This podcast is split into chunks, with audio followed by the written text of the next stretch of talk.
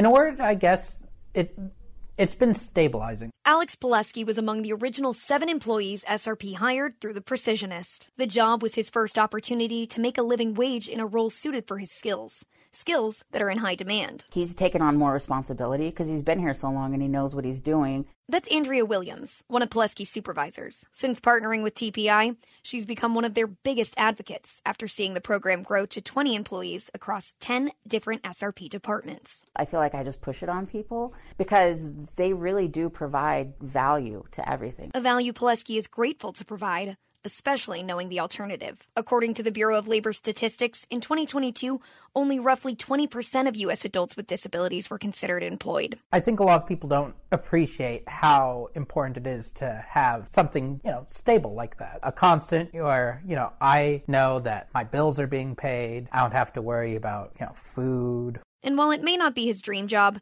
it provides Polesky with a living wage at a time where those with disabilities are still legally able to be paid below minimum wage. And that creates a loyalty that Williams explains employers just can't seem to find these days. Everybody's always excited to come to work every day. You can always tell like if somebody has to call out sick, they really would rather be here, which I think is really neat, especially because now we don't always have employees like that. Taylor Kinnerup, KTAR News.